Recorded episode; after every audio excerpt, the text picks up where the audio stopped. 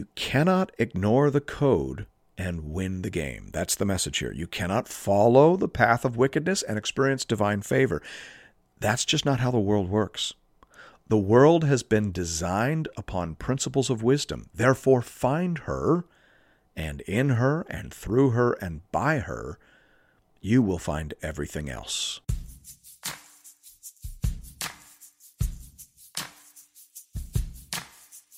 Welcome to Into the Word with Paul Carter. I'm your host, Woody Woodland. The world has been designed upon principles of wisdom, and therefore there's a sort of cheat code that people can learn so as to live well, wisely, and long upon the earth. Taken too far, that could result in a sort of prosperity gospel. Obviously, the world is fallen, and obviously, some of these principles are going to be obscured and resisted by sin and injustice. But the code is still there. The principles are still in place, and therefore, all who want to live well in the world that God has created should be paying attention to the sorts of things being discussed in the book of Proverbs, and particularly here in Proverbs chapter 8. Here to tell us more about that is our Bible teacher at Into the Word, Pastor Paul Carter. Your word is a lamp unto my feet if you have your Bible with you, I'd love for you to open it now to Proverbs chapter 8. In a sense, this chapter is the perfect counterpart to the last chapter. The last chapter was about the seductions of the wicked woman. This chapter is about the appeal of woman wisdom. The father here is waxing poetic about the virtues and attributes of the one he hopes will be his son's true companion on the journey of life. The language here rises to impressive heights, and that has been the source of some controversy. Derek Kidner says helpfully here the increasing boldness of the thought, culminating in verses 22 to 31, is not designed to preoccupy the reader with metaphysics, but to stir him to decision. Closed quote. I think that's well and helpfully said. We need to let poetry be poetry. When Psalm 98 says, Let the rivers clap their hands, let the hills sing for joy together, we're not to hear that in a literalistic way. We're not to expect watery hands to reach up in carved swells to crash into each other as a form of praise, nor are we to expect the hills to literally come alive with the sound of music. Those are poetic expressions, and we're going to meet some poetic expressions in this chapter and we must read them and understand them as such. In the first three verses, the Father introduces woman wisdom, and then from verse 4 through to verse 36, we hear her appeal in her own voice. Hear now the word of the Lord, beginning at verse 1. Does not wisdom call? Does not understanding raise her voice? On the heights, beside the way, at the crossroads, she takes her stand beside the gates, in front of the town. At the entrance of the portals, she cries aloud, To you, O men, I call, and my cry is to the children of man. O simple ones, learn prudence. O fools, learn sense. So, unlike the wicked woman in chapter 7, woman wisdom lives in the light. She's not lurking down some back alley in the shadows. She's calling out loudly, publicly, in full view of all. There are six adverbial phrases in verses 2 to 3 on the heights, beside the way, at the crossroads, beside the gates, in front of the town, at the entrance of the portals. This is a poetic way of saying that wisdom makes its appeal everywhere. It is different in that sense from the Mosaic law, which was given to a particular people in a particular context. The cry of wisdom, on the other hand, is to the children of man. Verse 4 which is to say, wisdom is universal. Now, to say that wisdom is different than the Mosaic Law is not to say that it is opposed or contrary to the Mosaic Law, far from it. In fact, almost as if that objection was anticipated, in the very next paragraph, woman wisdom makes the point that all of her precepts are compatible with all that is moral and upright. So while wisdom is not the same as law, the two are in perfect agreement. Verse 6 Hear, for I will speak noble things, and from my lips will come what is right.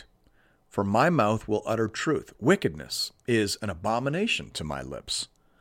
All the words of my mouth are righteous. There's nothing twisted or crooked in them.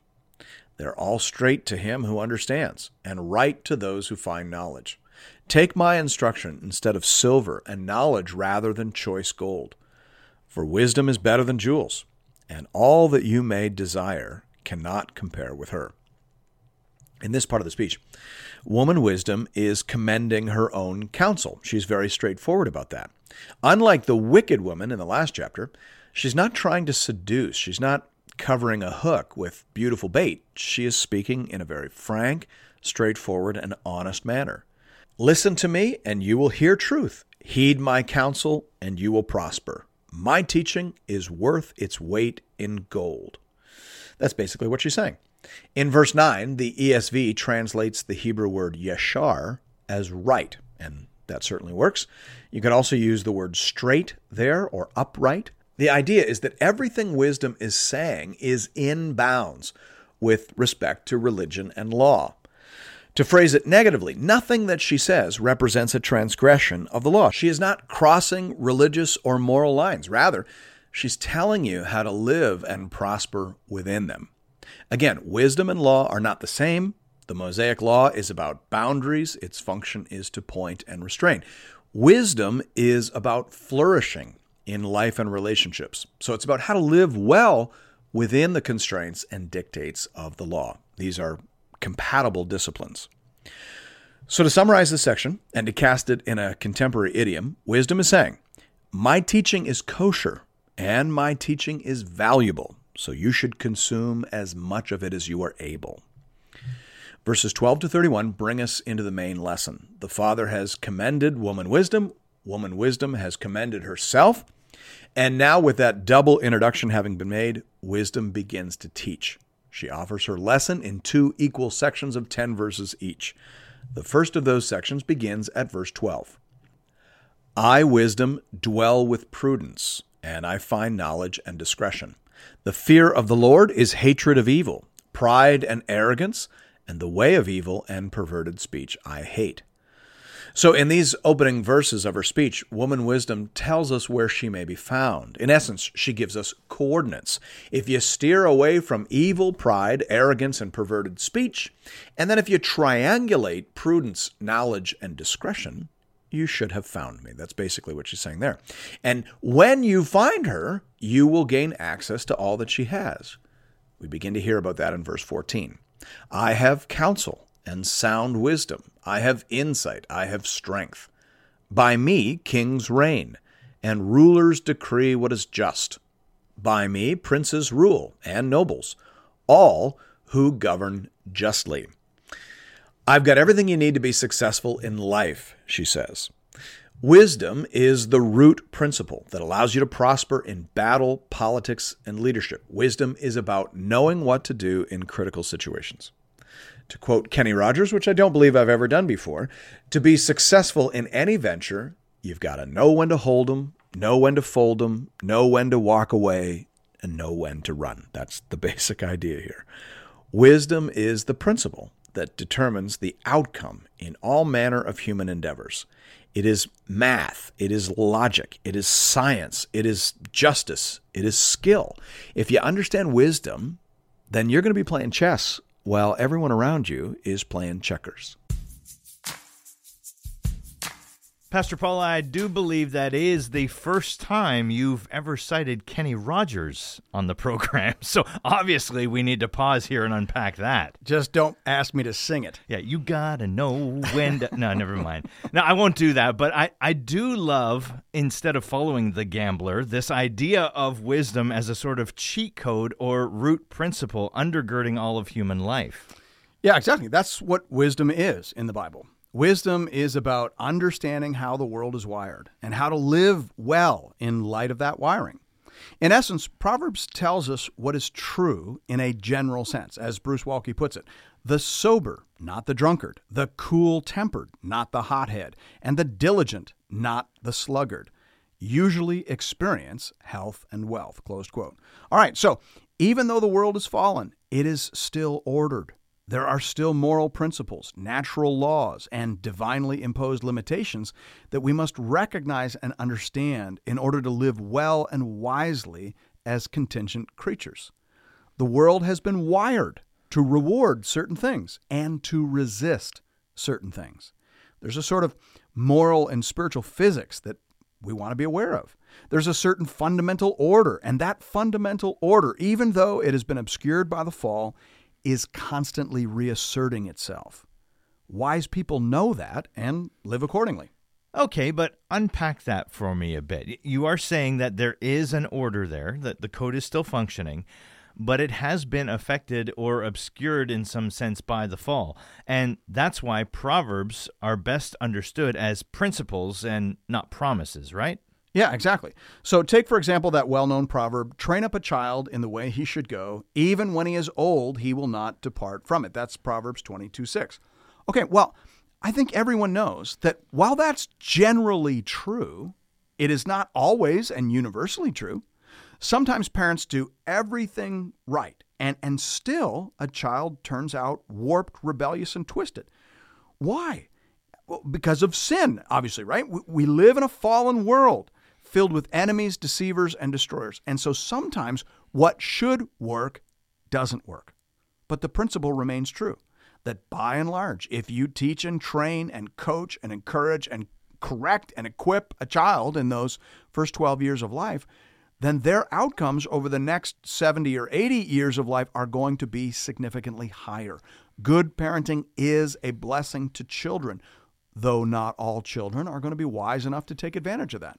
Okay, so not to put too fine a point on this, but living wisely isn't going to guarantee good outcomes in the realms of parenting, economics, relationships, etc., but it is going to make those outcomes more likely. Is that a fair way of putting it? Yes, I would agree with that. And then I'd go one step further. I would say that doing things God's way is going to lead to generally better outcomes in the here and now and great happiness and satisfaction ultimately in the world to come. There's a sense, too, in which doing the right thing, even when it doesn't produce the desired result, is in itself an act of faith. It is a way of expressing belief in a God who sees, who judges, and who rewards. Mm, yeah, that's well said. Let's jump back into the story now at verse 17. In verses 17 to 21, she begins to talk about all the various ways she rewards those who master her precepts. I love those who love me, and those who seek me diligently find me. Riches and honor are with me, enduring wealth and righteousness. My fruit is better than gold, even fine gold, and my yield than choice silver. I walk in the way of righteousness, in the paths of justice, granting an inheritance to those who love me, and filling their treasuries. So here the idea is that wisdom rewards those who pursue her. If you love her, she will love you back. If you search for her and find her, then she will open up her treasure chest and lavish wealth, honor, righteousness, and blessing upon you. Where will you find her? Well, she walks in the way of righteousness and justice, so look for her there.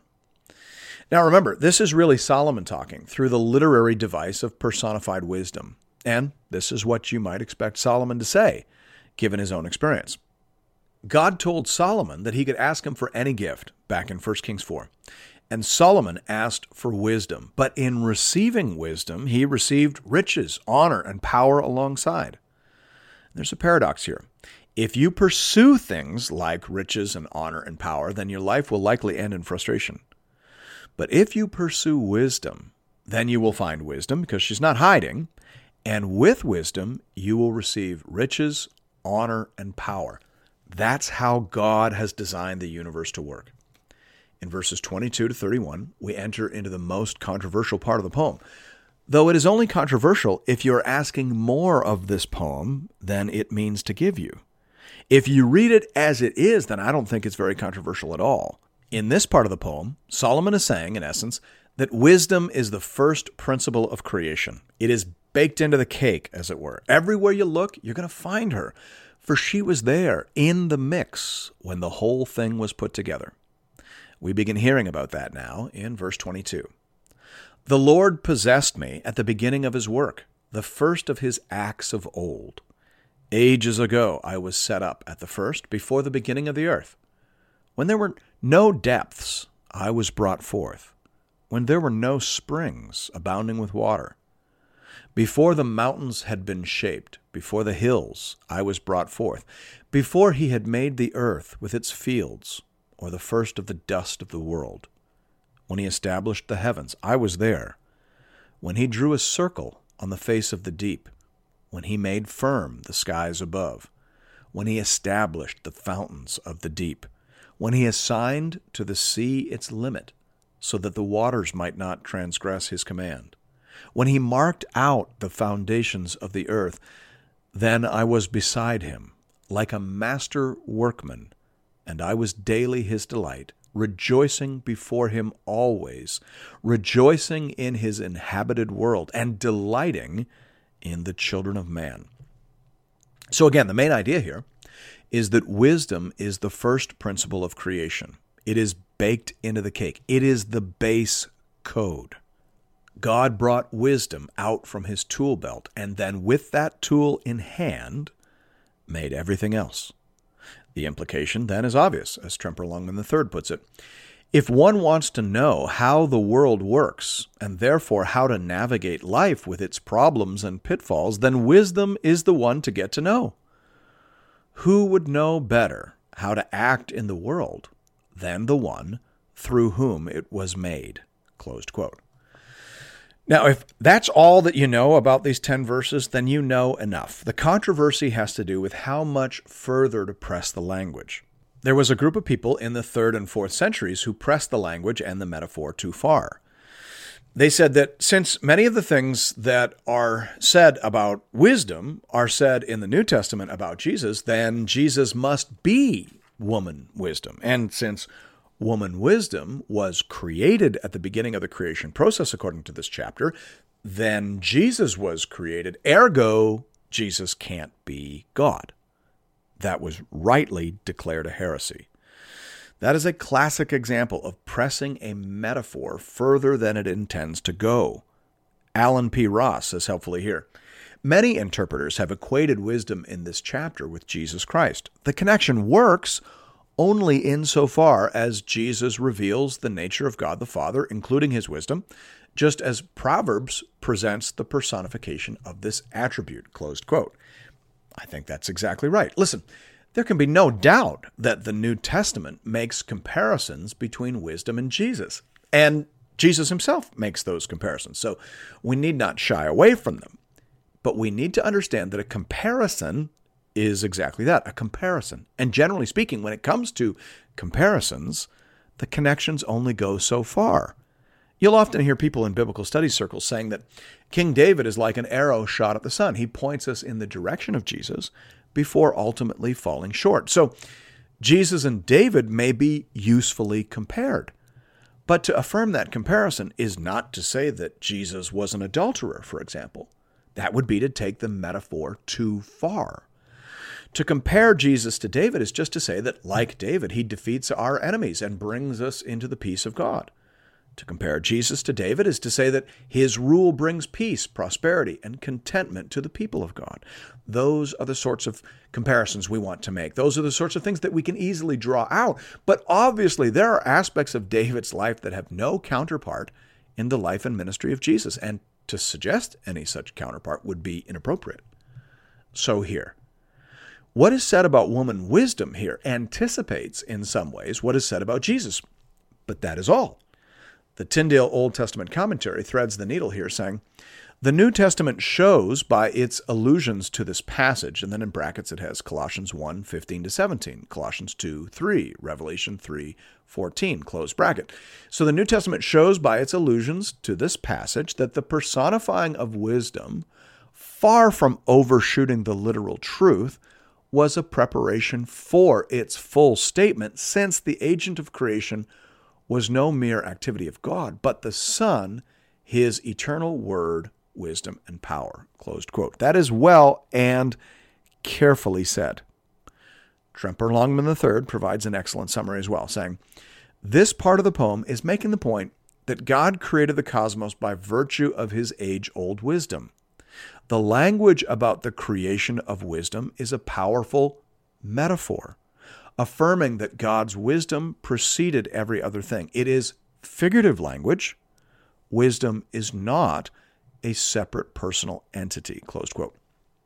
All right, so having sorted through the controversy, let's go back one more time to the main idea. The main idea here is that wisdom is the first principle of creation, it is the base code. Therefore, if you want to be successful in life, you need to become familiar with her. If you know her, it's almost like having a cheat code for life. If you get how the world works, then you're going to be like Neo in the Matrix. You're going to be able to see what's coming. You're going to be able to anticipate challenges. You're going to be able to identify the path that leads through the obstacles and towards success. That's what the poem is saying. And of course, no one understood wisdom better than Jesus Christ. He was wisdom incarnate. He was the greater than Solomon. He was the one. In verses 32 to 36, we have the closing appeal. And now, O sons, listen to me. Blessed are those who keep my ways. Hear instruction and be wise, and do not neglect it. Blessed is the one who listens to me, watching daily at my gates, waiting beside my doors. For whoever finds me finds life and obtains favor from the Lord. But he who fails to find me injures himself. All who hate me love death. The metaphor shifts a little bit at the end, and woman wisdom speaks of herself like a house containing all the things pertaining to life and favor.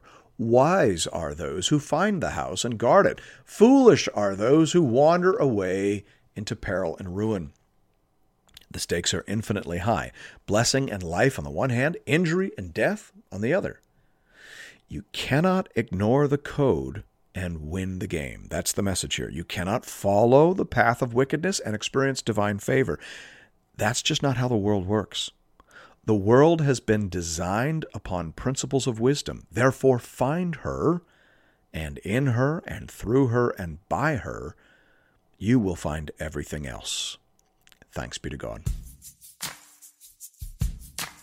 Mm, yes, you cannot ignore the code and win the game. I completely agree with that. But before we go, I want to come back to what you were saying there near the end of the program audio about the relationship between woman wisdom and Jesus Christ.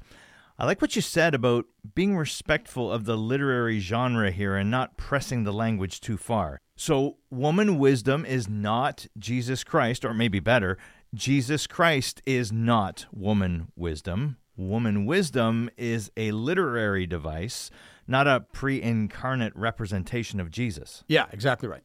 Okay, but Jesus does describe himself as a greater than Solomon in Matthew 12 42. So he is perfectly wise, right? Yeah, absolutely. And, and I love that phrase, by the way, a greater than Solomon, because that's a great way of thinking about Jesus.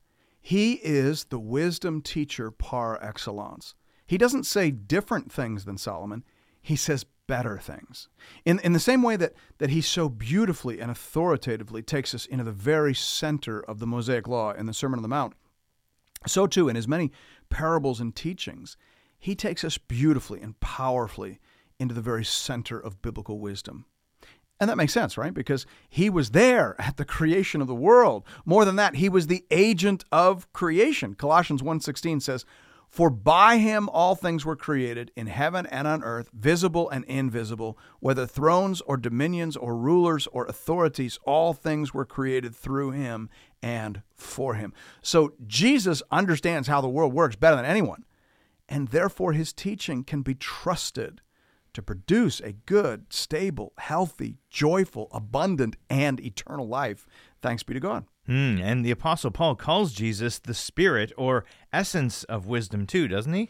Yeah, in 1 Corinthians 1:30, Paul says that God made him, Jesus, to be wisdom itself.